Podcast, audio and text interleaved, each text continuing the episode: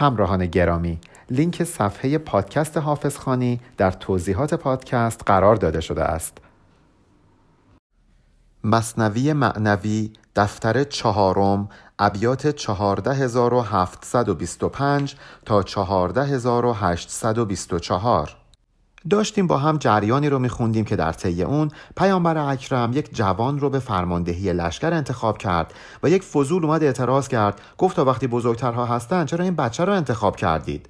و مولانا به ما گفت که اون خوی خوش پیامبر مثل شرابی رفت و این مرد رو مست کرد گستاخ کرد و شروع کرد به مزخرف گفتن. و حالا می‌خواد برامون بگه که شراب بعضیایی که خوب هستند رو بهتر می‌کنه و بعضی بعضیایی که بدتر هستند رو بدتر. اصلا به خاطر اینکه بیشتر مردم بد هستند شراب اینطور حرام شده. و قبل از اینکه به اینجا برسیم مولانا می‌خواد برامون داستان صبحانی ما اعظم شعنی گفتن با یزید بستامی رو تعریف بکنه که در واقع او هم مست شد مست از شراب الهی. انقدر مست که انگار خداوند رفته بود تو جلدش و داشت این حرفها رو از زبان بایزید بیان می‌کرد. ولی مریدان متوجه این موضوع نشدند. اعتراض کردند. گفتند که آقا این چه حرفی شما می‌زنی و ادعای خدایی می‌کنی؟ و حالا ببینیم چه اتفاقی رخ میده. با مریدان آن فقیر محتشم با یزید آمد که نک یزدان منم. با یزید بستامی که یک فقیر بود یعنی از مال و منال دنیا از تعلقات دنیوی فقیر بود و چیزی نداشت و در مقابل محتشم بود به خاطر اینکه ثروت معنوی داشت با مریدانش اینطور سخن گفت. به مریدانش گفت که نک یزدان منم الان دیگه من خودم حضرت حق هستم. من خودم خدا هستم. گفت مستانه ایان آن زو فنون لا اله الا انا ها فعبدون مصرع دوم از آیه 25 سوره انبیا گرفته شده. اونجایی که خداوند میگه که ما رسولانی رو قبل از تو نفرستادیم مگر اینکه اونها هم بهشون وحی شده بود و در این وحی بهشون گفته بودیم که معبودی به جز من نیست منو باید بپرستید. این مفهوم رو مولانا گرفته و این بیت رو سروده. میگه بایزید مست بود در سکر عرفانی بود و با همون حالت مستی این عارف صاحب کمال این عارف زوفنون یعنی دارای فن به مریدانش گفت که به جز من خدایی نیست منو پرستش کنید. بایزید در حالت سکر عرفانی بود بی خود بود از خودش نه در حالت صحو با سادوهه جیمی که میشه هوشیاری عارف. چون گذشت آن حال گفتندش صباح تو چنین گفتی و این نبود صلاح. مریدان وقتی که صبح شد و از این حالت خارج شد بایزید بهش گفتن که آقا این چه حرفی بود زدی؟ گفتی من خدا هستم منو بپرستید. این حرف درستی نیست. گفت این بار کنم من مشغله کارتها بر هم زنیداندم. حله بایزید بهشون گفت اگر من یه دفعه دیگه این حرف رو زدم با قمه منو زخمی کنید منو بکشید. با کارد و چاقو بیفتید به جون من. حق منزه از تن و من با تنم. چون چنین گویم بباید کشتنم. به خاطر اینکه خداوند سبحانه خداوند بی صورت جسم مادی نداره. در حالی که من جسم مادی دارم. پس حالا که اینطوریه اگر این حرف رو زدم باید من رو بکشید. ببینید اینکه بایزید داره میگه که خدا جسم نداره ولی من جسم دارم. باید اون مریدان رو متوجه می‌کرد که بایزید داره میگه اگر من این حرف رو می‌زنم من با تن و جسم مادی این رو نمیگم. این در واقع کلام خداونده که داره از زبان من خارج میشه. انگار که یک تن و جسم مثالی هور قلیایی داره این حرف ها رو می‌زنه. چون وصیت کرد آن آزاد مرد هر مریدی کاردی آماده کرد. بایزید یک انسان آزاده بود از تعلقات دنیوی و هواهای نفسانی آزاد شده بود. سفارش کرده بود دیگه به مریدانش که اگر این حرف رو زد با چاقو بزننش پس مریدان هم هر کدوم یک چاقویی آماده کردند. مست گشتو باز از آن سقراق زفت آن وسیعتهاش از خاطر برفت. بایزید از اون سقراق زفت دوباره مست شد. سقراق زفت همون رتل گران حافظه همون جام بزرگ شرابه که انسان رو شدید مست می‌کنه. مست از باده الهی شد بایزید و اون سفارش هایی که به مریدان کرده بود رو از خاطر برد. نقل آمد عقل او آواره شد. صبح آمد شمع او بیچاره شد. نقل رو اینجا شما شراب عرفانی بگیرید. وقتی که شراب عرفانی بیاد عقل جسمانی آواره میشه. آدم یادش میره. از این فکرهای زندگی روزمره و افکار دنیایی آزاد میشه و اسیر اون نقل میشه. اسیر اون شراب عرفانی میشه. عقل جسمانیش میره در حاشیه و مستی عرفانی در کانون قرار می‌گیره. درست مثل وقتی که شمعی روشنه و خورشید طلوع می‌کنه. دیگه شمع نور و فروغی نخواهد داشت در مقابل طلوع خورشید. پس در مقابل شراب عرفانی هم عقل نور و فروغی نخواهد داشت. عقل چون شهنه است چون سلطان رسید شهنه بیچاره در کنجی خزید. یک سلطان اومده یک نفر رو به عنوان داروغه انتخاب کرده. تا وقتی سلطان نباشه داروغه می‌تونه خودنمایی کنه دستور بده و معرکه رو به دست بگیره. ولی وقتی شخص سلطان فرا برسه داروغه دیگه حرف نمی‌زنه. سرش رو میندازه پایین. چون خود سلطان اونجاست و حرف سلطان مافوق حرف شهنه است. شهنه باید بره در یک کنجی بخزه. پس وقتی که شراب عرفانی میاد عقل جسمانی باید بره در یک کنجی بخزه. عقل سایه حق بود. حق آفتاب. سایه را با آفتاب او چه تاب؟ چه تاب یعنی چطور می‌تونه تاب بیاره؟ چطور می‌تونه مقاومت بکنه؟ عقل ما در واقع سایه خداونده. خداوند مثل آفتاب میمونه. آفتاب که بیاد سایه محو میشه. پس شراب عرفانی که بیاد عقل محو میشه. عقل جسمانی تاب مقاومت نداره در برابر شراب الهی. پس اینجا با یزید بستامی دچار مستی عرفانی بود. عقل جسمانیش رفته بود در حاشیه در کنجی خزیده بود. چون پری غالب شود بر آدمی گم شود از مرد وصف مردمی. یک مثال وقتی یه نفر جن زده میشه دیگه خودش نیست. هر کاری که این مرد انجام میده کاریه که جن داره به او تلقین می‌کنه. حرفی که می‌زنه حرف جنه. کاری که می‌کنه کار اون جن و پری هستش. پس این دیگه وصف مردمی نداره. او دیگه انسان نیست. در واقع تبدیل شده به جن. هرچه گوید آن پری گفته بود زین سری زان آن سری گفته بود. این شخص به خاطر اینکه جن زده شده هر چیزی که بگه گفته اون جن هستش نگفته خودش. این انسان جن زده که نمی‌تونه از سمت و سوی خودش حرف بزنه. باید از طرف جن حرف بزنه. چون پری را این دم و قانون بود کردگار آن پری خودشون بود. وقتی که جن می‌تونه بره بشینه تو جلد یک نفر و او رو وادار بکنه که حرفهای خودش رو بزنه خداوند نمی‌تونه در جلد یک نفر بره و حرفهای خودش رو از زبان او بیان کنه. خداوند نمی‌تونه بره در جلد بایزید و از زبان بایزید بگه که من خداوند هستم من رو بپرستید. کاملا مشخصه که مولانا داره میگه بایزید داشته حرف خدا رو می‌زده. نمی‌گفته من رو بپرستید. اون حرف حرف خداوند بوده. اوی او رفته پری خود او شده.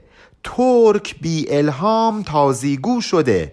این شخصی که دچار جن زدگی شده دیگه هویتی نداره. خودش تبدیل به جن شده. انگار که یک ترک زبانی اصلا عربی هم در زندگی نخونده. جن زده میشه و جن از زبان او شروع می‌کنه به عربی حرف زدن. خب این که عربی نخونده بوده. پس از کجا این الفاظ عربی رو داره بیان می‌کنه؟ معلومه که خودش نیست. معلومه که وقتی مثلا حلاج اومد گفت انالحق خودش نبود. خداوند از زبان حلاج گفت انالحق.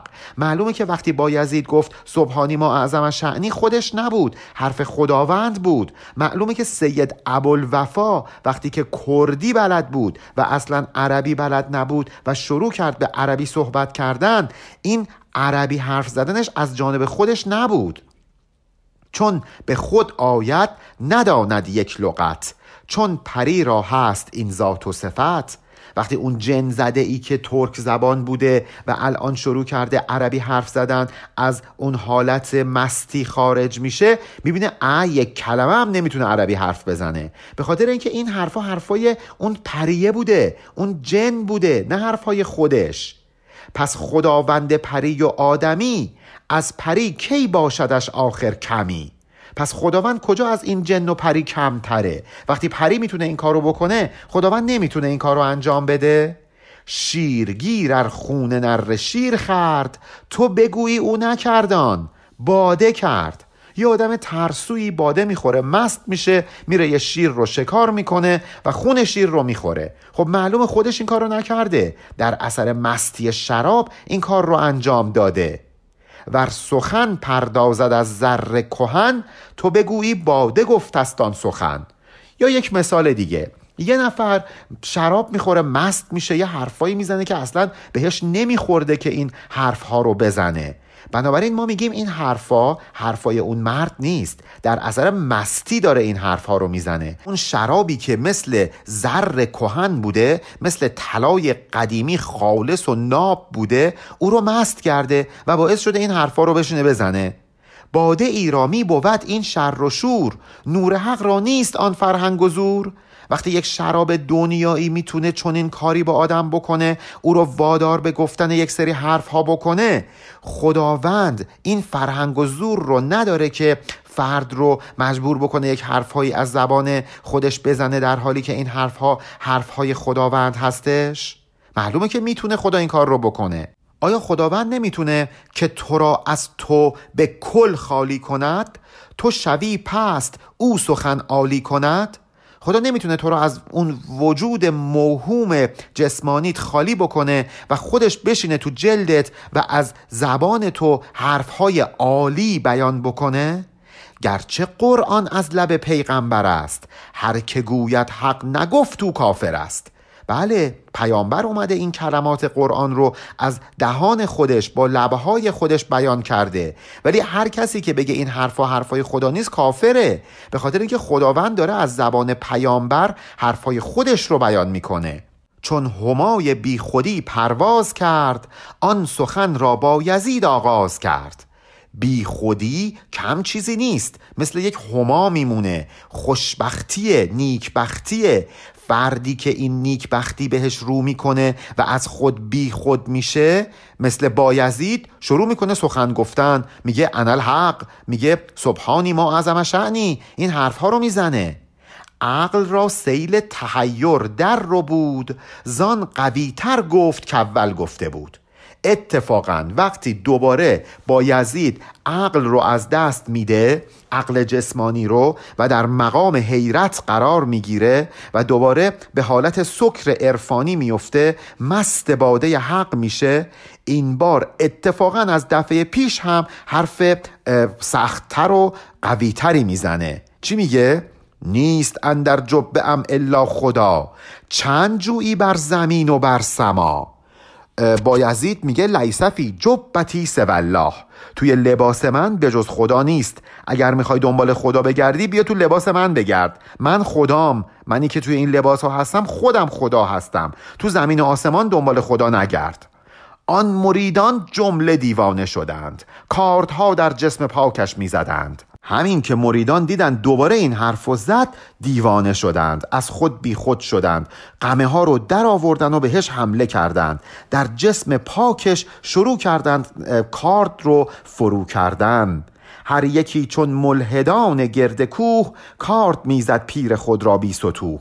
بدون هیچ ترسی شروع کردند زخمی کردن و کارت در بدن بایزید فرو کردن درست مثل این فرقه اسماعیلیه که ترور می‌کردن بی محابا قمر رو فرو می‌کردن تو بدن دشمناشون. همونهایی که ساکن گردکوه بودن نزدیک دامقان عین اونها که ترور می‌کردن این مریدان هم شروع کردند به کارد زدن به بایزید دقت داشته باشید که به فرقه اسماعیلی اون موقع می‌گفتن هشاشین بعضیا گفتن هشاشین یعنی کسایی که هشیش میکشیدن. نه اونا داروساز و داروفروش بودن. به خاطر همین بهشون می‌گفتن هشاشین و به خاطر تروری که می‌کردند این کلمه اساسینیشن یا اساسین در زبان انگلیسی از همین هشاشین گرفته شده. ریشش مربوط میشه به همین فرقه اسماعیلیه که کارشون ترور بوده.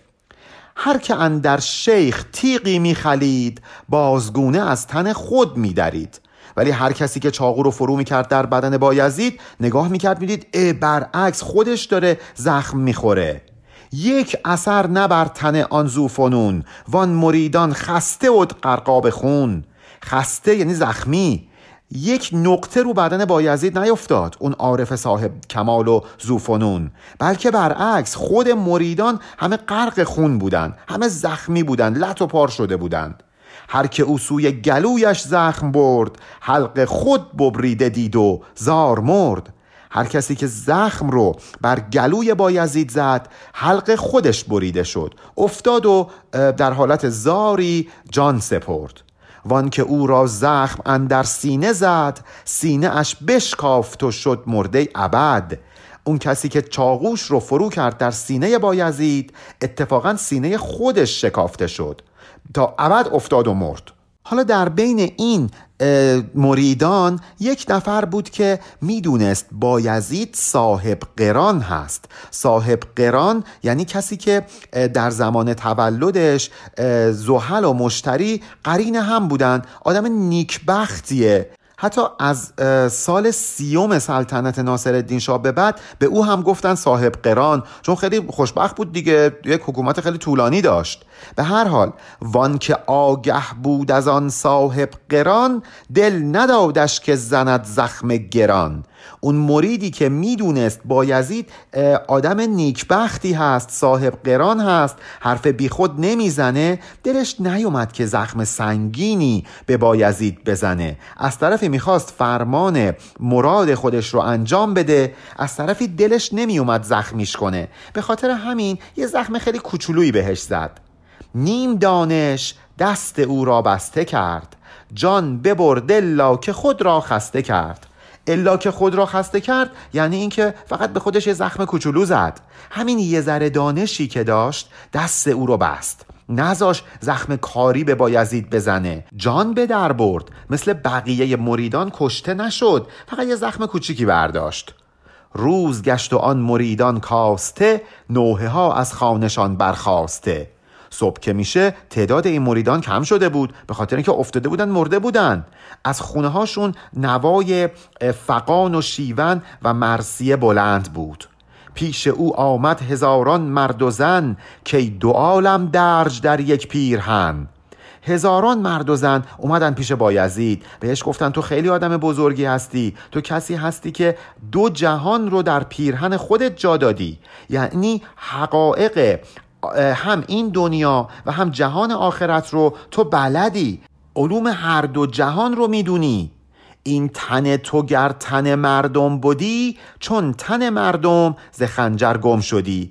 اگر واقعا تن تو هم مثل تن ما آدما بود و تو با این تن جسمانی در مقابل اونها حاضر شده بودی قطعا در اثر این ضربات میمردی. آقا بایزید که دیگه از علی بالاتر نبود. علی در اثر خنجر و شمشیر ابن ملجم کشته شد. زخم برداشت. چطور بایزید زخم بر نمیداره؟ پس معلومه که بایزید با جسم عالم مثالیش در مقابل اینها حاضر شده بود. همون جسد هور قلیاییش بود که در مقابل اینها قرار گرفته بود. وگرنه که او هم کشته می‌شد. با خودی با بی خودی دوچار زد. با خود در دیده خود خار زد. بایزید بی خود بود ولی اون مریدان با خود وقتی اون کسانی که هنوز در بند هستی مادی و جسمانی خودشون هستند حمله می‌کنند با کارد به سمت اون کسی که از این هستی مادی رها شده بی خود شده به مقام فنا رسیده. خب معلومه که کی می‌بره؟ در این دوچار در این مقابله و مبارزه اون با خودها هر چی ضربه به بی خود بزنن دارن به خودشون ضربه می‌زنن. خار رو در چشم خودشون فرو کردن. ای زده بر بی خودان تو زلفقار بر تن خود می‌زنی آن. هوش دار. حواستون رو جمع کنید. با مردان الهی با اولیاء خداوند چطور رفتار می‌کنید؟ اگر به اونها ضربه بزنید به خودتون ضربه زدید. اگر زلفقارتون رو در تن یک عارف بیخیش فرو کنید این زلفقار در تن خودتون فرو رفته. زلفقار شمشیر علی بود شمشیری که ما به غلط فکر می‌کنیم دو شاخ داشت در حالی که اینطور نبود مثل شمشیرهای دیگر بود. زان که بی خود فانی است و ایمن است تا ابد در ایمنی او ساکن است. به خاطر اینکه اون کسی که به مقام فنا و بی خودی رسیده تا ابد هیچ ضربه و آسیبی بهش اثر نمی‌کنه. در امانه نقش او فانی و او شد آینه غیر نقش روی غیر آن جای نه. این مرد الهی این عارفی که به مقام فنا رسیده اصلا دیگه خودی براش باقی نمونده.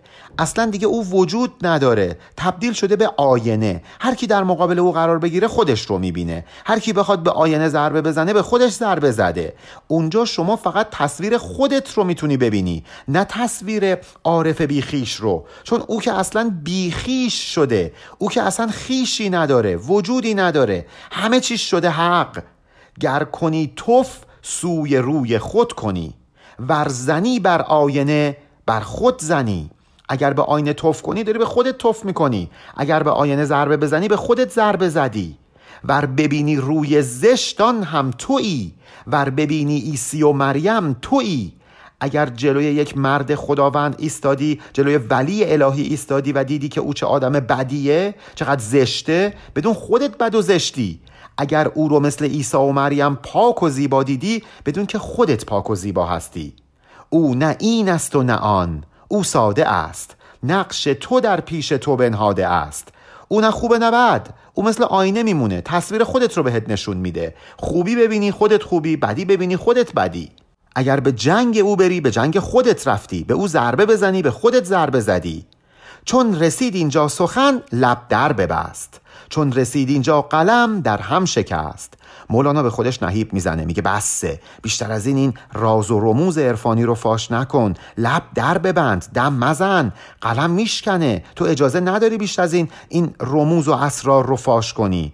لب ببند در چه فساحت دست داد. دم مزن الله اعلم بر رشاد حرف نزن دیگه. هرچند که می‌دونم خیلی دلت می‌خواد اینا رو بگی. به فساحت افتادی. دلت می‌خواد اینا رو بگی. کلامت باز شده. سر سخن باز شده. ولی کن حرف نزن. خود خدا می‌دونه چطور مردم رو ارشاد کنه. بر کنار بامی ای مست مدام. پست بنشین یا فرودا و سلام. کسی که در این حالت خوش عرفانی قرار می‌گیره لذت وسال حق رو میچشه این کامرانی رو تجربه می‌کنه در واقع لب بام ایستاده لب پرتگاه ایستاده. هر لحظه ممکنه این خوشی ازش گرفته بشه. باید حواسش رو خیلی جمع بکنه. مولانا دو تا راه جلوی او می‌گذاره. پست بنشین یا فرودا پست نشستن. یعنی نزار دیگران بفهمن تو چه حال خوشی داری. فرودا یعنی اصلا به خودت اجازه نده که این حال خوش رو تجربه کنی. اگر می‌تونی از دیگران مخفی کنی خب باشه برو لذتش رو ببر پست بنشین روی پشت بوم باقی بمون در این لذت باقی بمون ولی نزار دیگران بفهمن. نه یا لب پشت بام مورد حسد دیگران واقع میشی این خوشی ازت گرفته میشه به هجران دوچار میشی بدبخ میشی.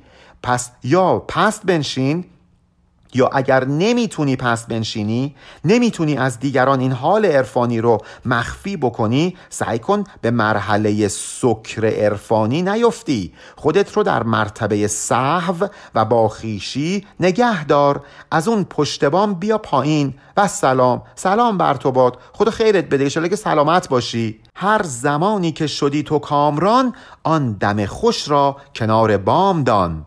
هر وقت یه حال خوشی بهت دست داد به وسالی دست پیدا کردی. دچار مکاشفه عرفانی شدی تجربه عرفانی داشتی. حالت خوب شد حواست باشه. تو لب پرتگاهی در معرض خطری. بر زمان خوش حراسان باش تو. همچو گنجش خفیه کن نفاش تو. نظر کسی بفهمه. مخفیش کن. این زمان خوشی خطر هجران رو پشت سر خودش داره. نظر مورد حسادت دیگران قرار بگیری. نظر دیگران بفهمن چه حال عرفانی خوبی داری. تا نیاید بر ولا ناگه بلا ترس ترسان رو در آن مکمن.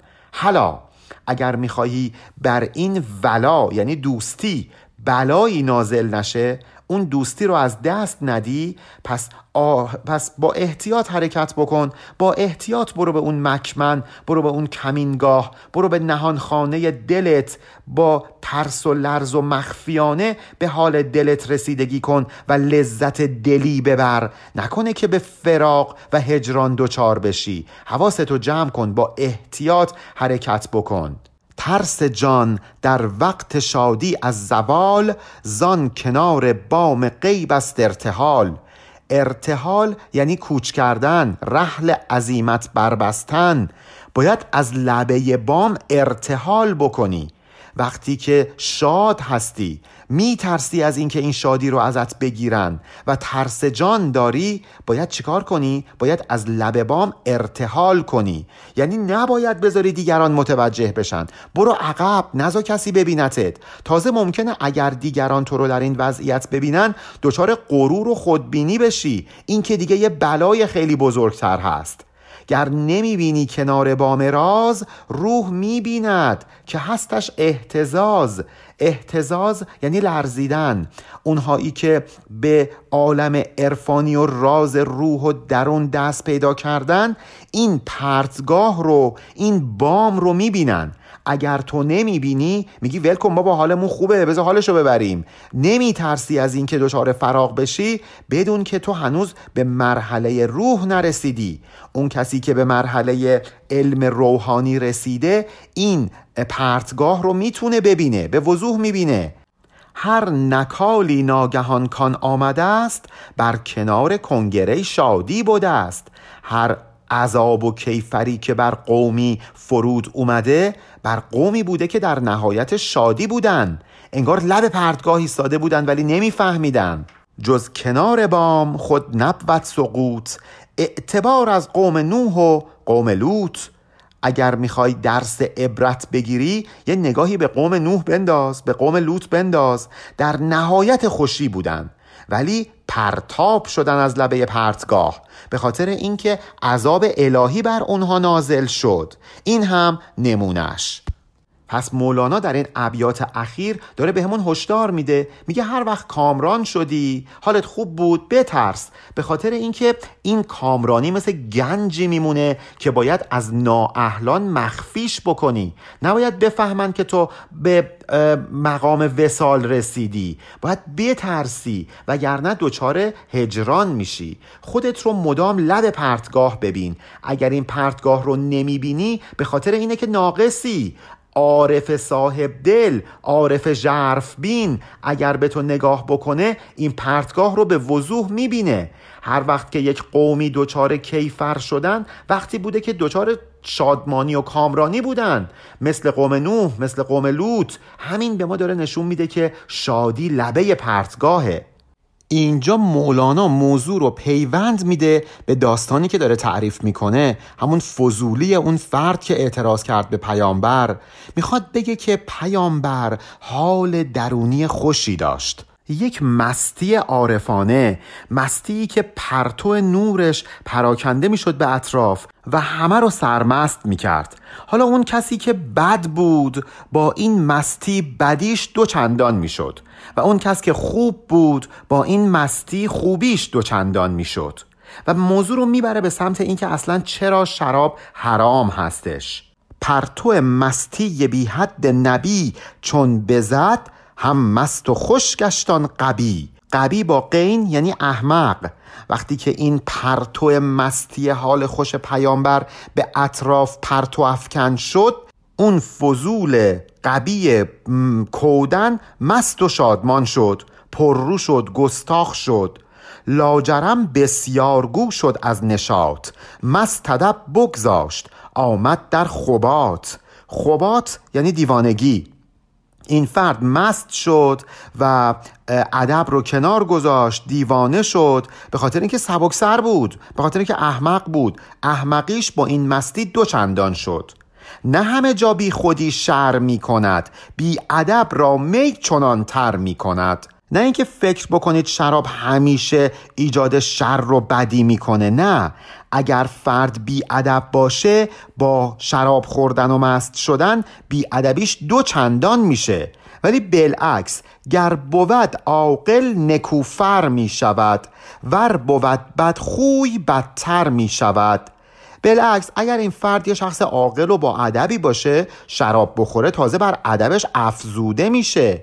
ولی اگر بد, بد خلق و بد کردار باشه این شراب حالش رو بدتر می‌کنه. اون بدیش رو بدتر می‌کنه. لیک اغلب چون بدند و ناپسند بر همه می را محرم کرده اند. ولی چون اکثر مردم شرشون بیشتر از خیرشون هست و شراب اون شر رو دوچندان می‌کنه خدا دیگه آب پاکی و ریخته رو دست مردم. گفته کلا شراب خوردن حرومه. من داخل پرانتز فقط خدمتون بگم شراب اینطور نبود که از روز اول در اسلام حرام باشه. در چند مرحله حرام شد. میگن که جناب عمر خطاب از پیامبر پرسید تکلیف ما با شراب و با قمار چیه؟ آیه 219 سوره بقره نازل شد. گفتش که قل فیه ما اسم کبیر و منافع اون لناس هم بدی داره هم خوبی داره. ولی بعد از یه مدت عبدالله ابن اوف یه مهمونی می‌گیره و خلاصه توی مهمونی مشروب می‌خورن و مست میشن بعدم بلند میشن نماز بخونن. بعد این عبدالله ابن اوف سوره کافرون رو می‌خونه غلط می‌خونه. اونجایی که باید بگه لا اعبد ما تعبدون اتفاقا برعکس میگه اعبد ما تعبدون. آیه آخر رو هم عوض می‌کنه میگه لکم دینکم و شرک و لیه دینی الاسلام. بعد اینجاست که آیه 43 سوره نسا نازل میشه. یا ایها الذین آمنو لا تقربوا الصلات و انتم سکارا. نرید نماز بخونید وقتی مستید. حتی تعلم و مالا تقولون. سب کنید مستیتون بپره بفهمید چی دارید میگید بعد وایسید نماز بخونید. ببینید کاملا مشخصه دیگه شراب الان حلاله. شراب میخوردن. ولی بعد یه جریانی پیش میاد حمزه پسر عبدالمطلب در حالت مستی دو تا از شطورای علی رو می‌بینه و اونها رو پی می‌کنه. بهش میگن چیکار داره می‌کنی؟ میگی چیکار دارید؟ مال برادرزاده خودمه. خلاصه این شطورا رو می‌کشه و جگرشون رو در میاره کباب می‌کنه و وقتی علی متوجه این موضوع میشه خیلی ناراحت میشه. حتی میگن گریه می‌کنه و میره پیش پیامبر. و بعد اونجاست که دیگه تکلیف روشن میشه. آیات 90 و 91 سوره ماعده نازل میشه و کلا دیگه شرابخواری حرام اعلام میشه. استدلال مولانا هم برای حرمت شراب همینه. میگه حکم اغلب راست. چون قالب بدند تیغ را از دست رهزن بستدند. وقتی یه قانونی می‌ذارن این قانون بر اساس عموم مردم وضع میشه. مثلا فرض کنید سر چهارراه به خاطر اینکه عموم مردم حق تقدم رو رعایت نمی‌کنن اومدن یه چراغ قرمز گذاشتن. ولی با این کار در واقع اومدن تیغ رو از دست راهزن گرفتن. شراب رو از دست شرور گرفتن. ببینیم پیامبر به اون فضول چه جوابی میده؟ گفت پیغمبر که ای ظاهر نگر تو مبین او را جوان و بی هنر پیامبر بهش میگه تو آدم ظاهربینی هستی فقط جوونی اون رو می‌بینی سن کمش رو می‌بینی. فکر نکن که این جوان خام و بی کمالاتی هستا نه اون هنر داره. ای بسا ریش سیاه و مرد پیر ای بسا ریش سپید و دل چو قیر. چقدر آدمایی هستن که ریششون سیاهه ولی از لحاظ شخصیتی و علم و تجربه خیلی هم غنی هستند.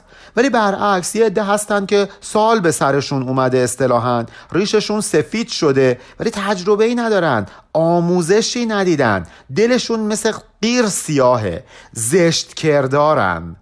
عقل او را آزمودم بارها کرد پیری آن جوان در کارها. من چند بار امتحانش کردم تا الان و متوجه شدم که نه تو کارا واقعا پیری می‌کنه. یعنی با تجربگی از خودش نشون میده. پختگی از خودش نشون میده. پیر پیر عقل باشد ای پسر. نسپیدی موی اندر ریش و سر.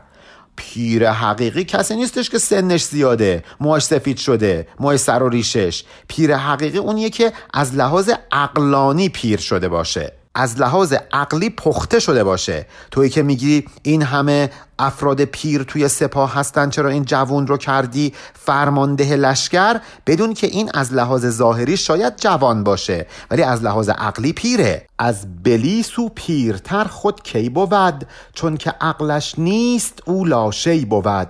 ما که در جهان از ابلیس کسی رو پیرتر نداریم ولی به خاطر اینکه ابلیس از عقل بهره ای نبرده هیچه. حالا در مقابل طفل گیرش چون بود ایسی نفس پاک باشد از غرور و از هوس. حالا در مقابل شما فرض کن یه نفر کودکه طفله ولی مثل حضرت عیسی دم مسیحایی داره. خب این فرد از غرور از هوس پاک دیگه منزهه. در واقع این بچه با سن کمش پیره. ولی ابلیس با این همه سن زیاد هیچه. اصلا لا شیع هیچی نیست. آن سپیدی مو دلیل پختگی است پیش چشم بسته. کش کوته است کوته تگ یعنی کم عمق.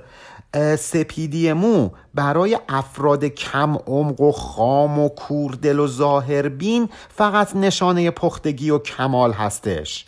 آن مقلد چون نداند جز دلیل در علامت جوید و دائم سبیل.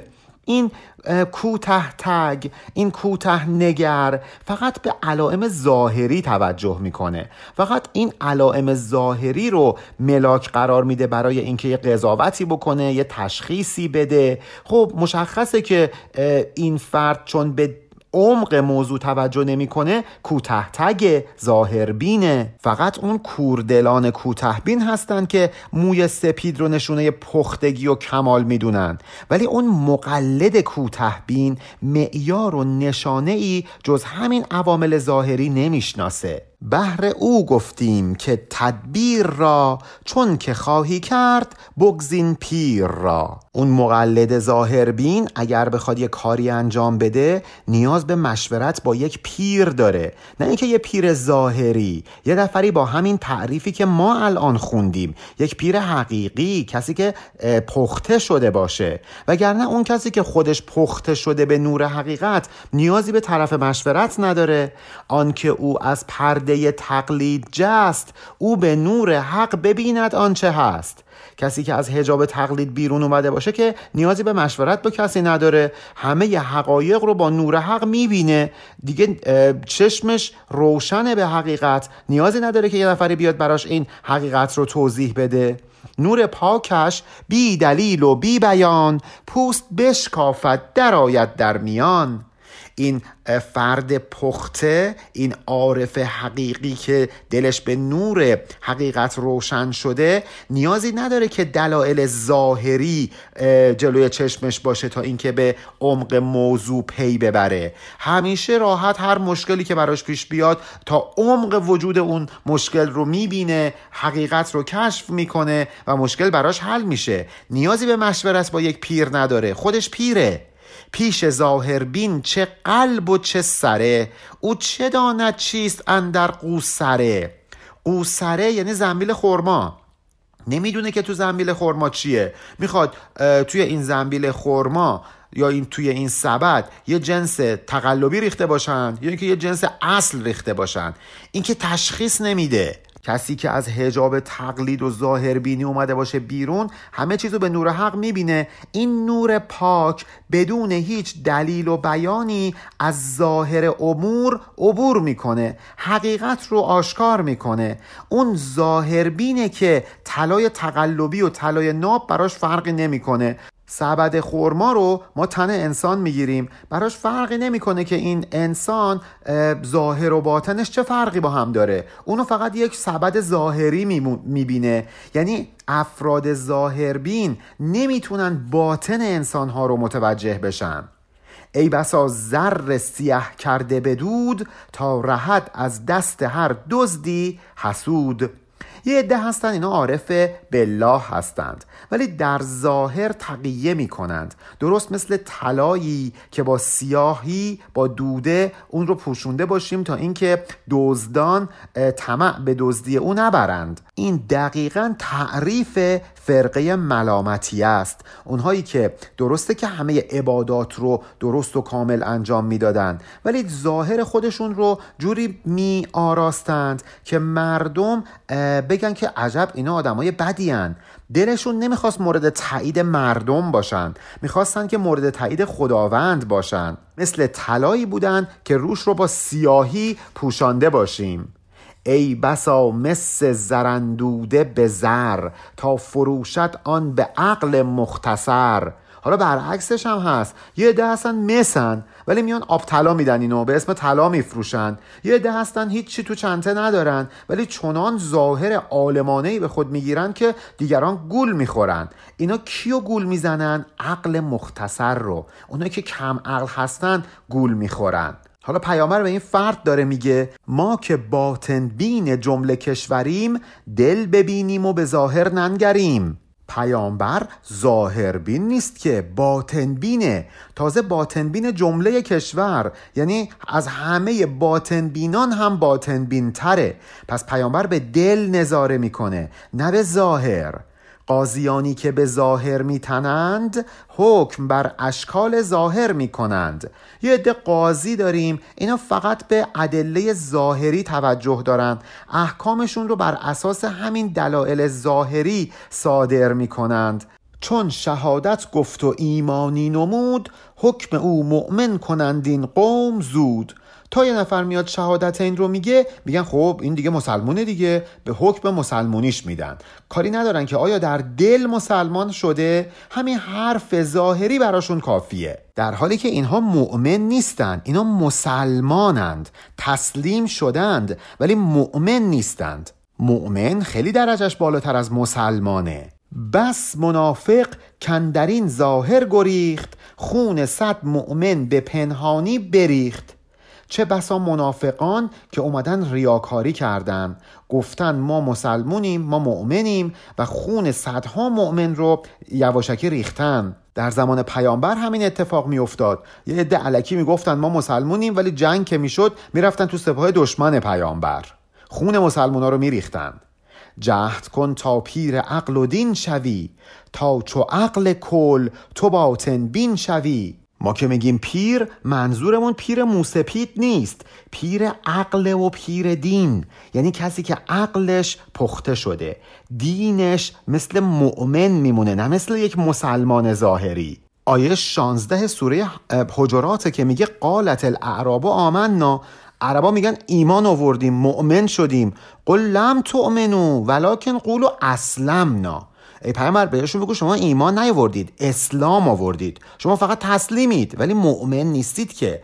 ما داریم تلاش می‌کنیم که پیر عقل و دین بشیم. یعنی مؤمن بشیم. فقط به ظاهر نگیم اشهد الله اله الا الله که مسلمون باشیم. تو قلبمون ایمان داشته باشیم. اون موقع می‌تونیم مثل عقل کل باطن بین بشیم. می‌تونیم به عمق مسائل آگاهی پیدا بکنیم. عین عقل کل عین اون انسان کامل. از عدم چون عقل زیبا رو گشاد خلعتش داد و هزارش نام داد. یک جریان هستش که میگن یکی از عرفا به نام عبدالله تستری گفته که عقل را هزار نام است و هر نام آن را هزار نام. و مولانا از این استفاده کرده گفته که ما اگه میگیم عقل منظورمون از عقل اون عقل زیبایی هست که وقتی از عدم اومد به عرصه وجود خداوند بهش یک خلعت فاخر عطا کرد. هزار نام و صفت و خاصیت خوب به این عقل داد. کسی که این عقل رو این عقل زیبا رو داشته باشه چه خصوصیتی داره؟ کمترین زان نامهای خوش نفس این که نبود هیچ او محتاج کس. کمترین صفت این عقل اینه که محتاج هیچ کس نیست. نیاز به مشورت کس دیگری نداره چون خودش حقیقت رو می‌تونه ببینه عقل کل شده. عقل کوته تگ و ظاهربین نیست عقل پخته است. گر به صورت وان نماید عقل رو تیره باشد روز پیش نور او. اینم از خصوصیات عقل. وقتی که صورت عقل آشکار بشه روز با همه روشنی در مقابل اون تیره و تاریک به نظر می‌رسه. برعکس ور مثال احمقی پیدا شود ظلمت شب پیش او روشن بود. اگر حماقت و نادانی رو ما پرده از روش برداریم و صورت حقیقیش آشکار بشه شب تیره در مقایسه با اون روشن و نورانی خواهد بود. چرا؟ به خاطر اینکه کوز شب مظلمتر و تاریتر است. لیک خفاش شقی ظلمت خر است. به خاطر که حماقت از تاریکی شب هم تیره تره. ولی یه عده هستند مثل خفاش میمونن. اصلا دنبال تاریکی هستند. نور به دردشون نمی‌خوره. توی نور حالشون خوب نیست. ما باید سعی کنیم مثل اون خفاشانی نباشیم که دنبال تاریکی هستیم. دنبال عقل کل باشیم. دنبال نور باشیم. اندک اندک خوی کن با نور روز ورنه خفاشی بمانی بی فروز.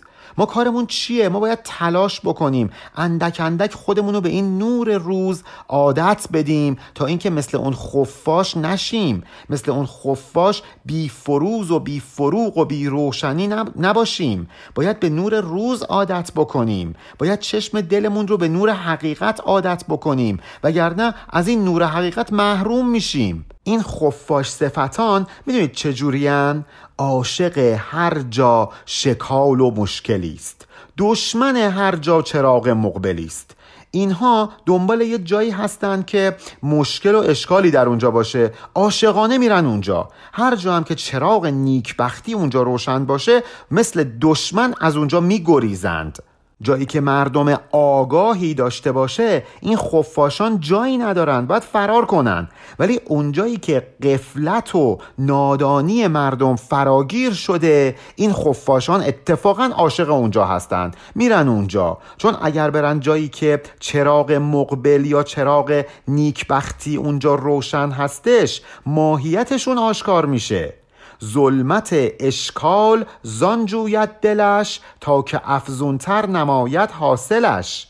قلبش دنبال مشکلات میگرده. می‌خواد از نادانی مردم سوء استفاده بکنه و در سایه این نادانی مردم این هویت ناچیز خودش رو خیلی بزرگ جلوه بده و به اون اهداف شومی که داره دست پیدا بکنه. تا تو را مشغول آن مشکل کند و از نهاد زشت خود قافل کند. تو رو مشغول بکنه به همین مشکلات و سوال و جواب ها و ظاهر قضیه. نفهمی که درون اون چقدر زشته.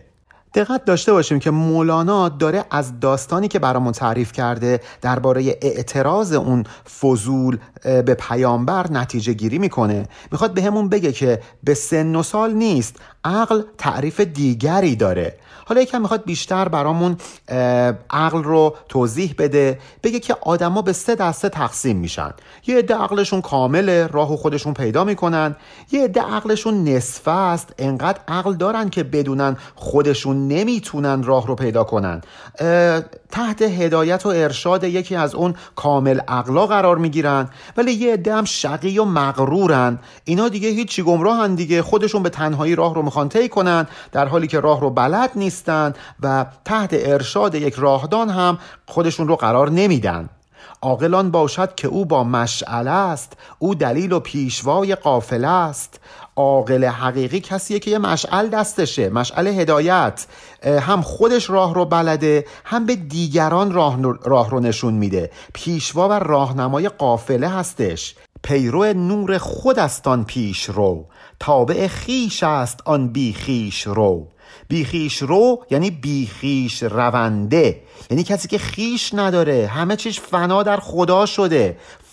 این آدم دیگه خیشی نداره. اون چراغ هدایتش علم حقیقیه نور حقیقته. این سالک خردمند دنبال نور خودش میره. به خاطر اینکه اون نور نور خودش نیست حقیقتا. نور خداونده که او به دست آورده.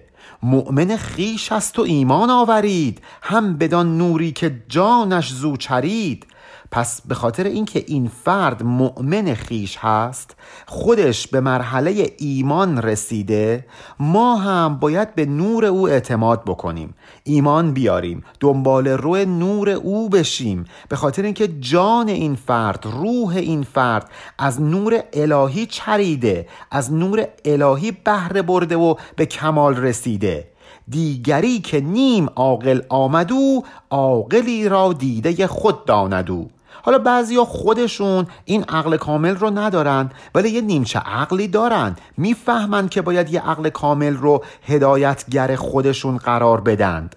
دست در وی زد چو کورن در دلیل تا بدو بینا شد و چست و جلیل. این فردی که یه نیمچه عقلی داره مثل یک نابینایی که برای راه رفتن از یک بینا کمک می‌گیره او هم در سلوک از یک شخص خردمند و عاقل با تعریفی که با هم خوندیم کمک می‌گیره. اون وقت خودش میشه چابک خودش میشه بزرگ خودش میشه بلند مرتبه و یواش یواش خودش میشه چراغ راه نیم عقلان دیگر. حالا دسته سوم.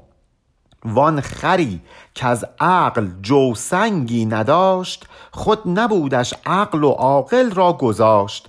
ولی یکی از خیلی آدم خریه یه جو هم عقل نداره. چرا عقل نداره؟ به خاطر اینکه اون خردمند رو اون عاقل رو رها می‌کنه.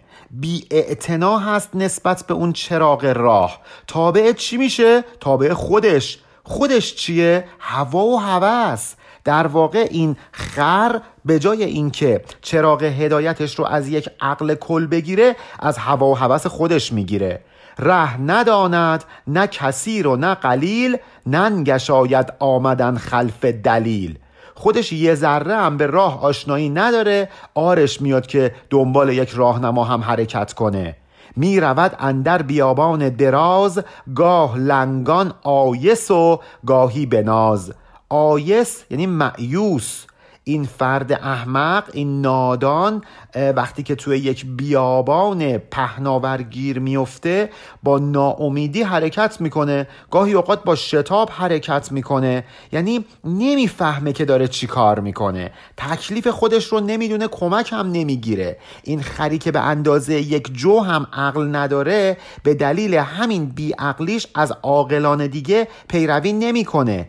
و با اینکه خودش راه رو بلد نیست آرش میشه که به دنبال یک راهنما حرکت بکنه. توی این بیابان بی انتها گاهی لنگ لنگان و ناامیدانه و معیوسانه حرکت می‌کنه. گاهی هم به تاخت میره. ولی راهنمایی نداره که یه ذره راهنمایی ازش بگیره. شمع نه تا پیشوای خود کند.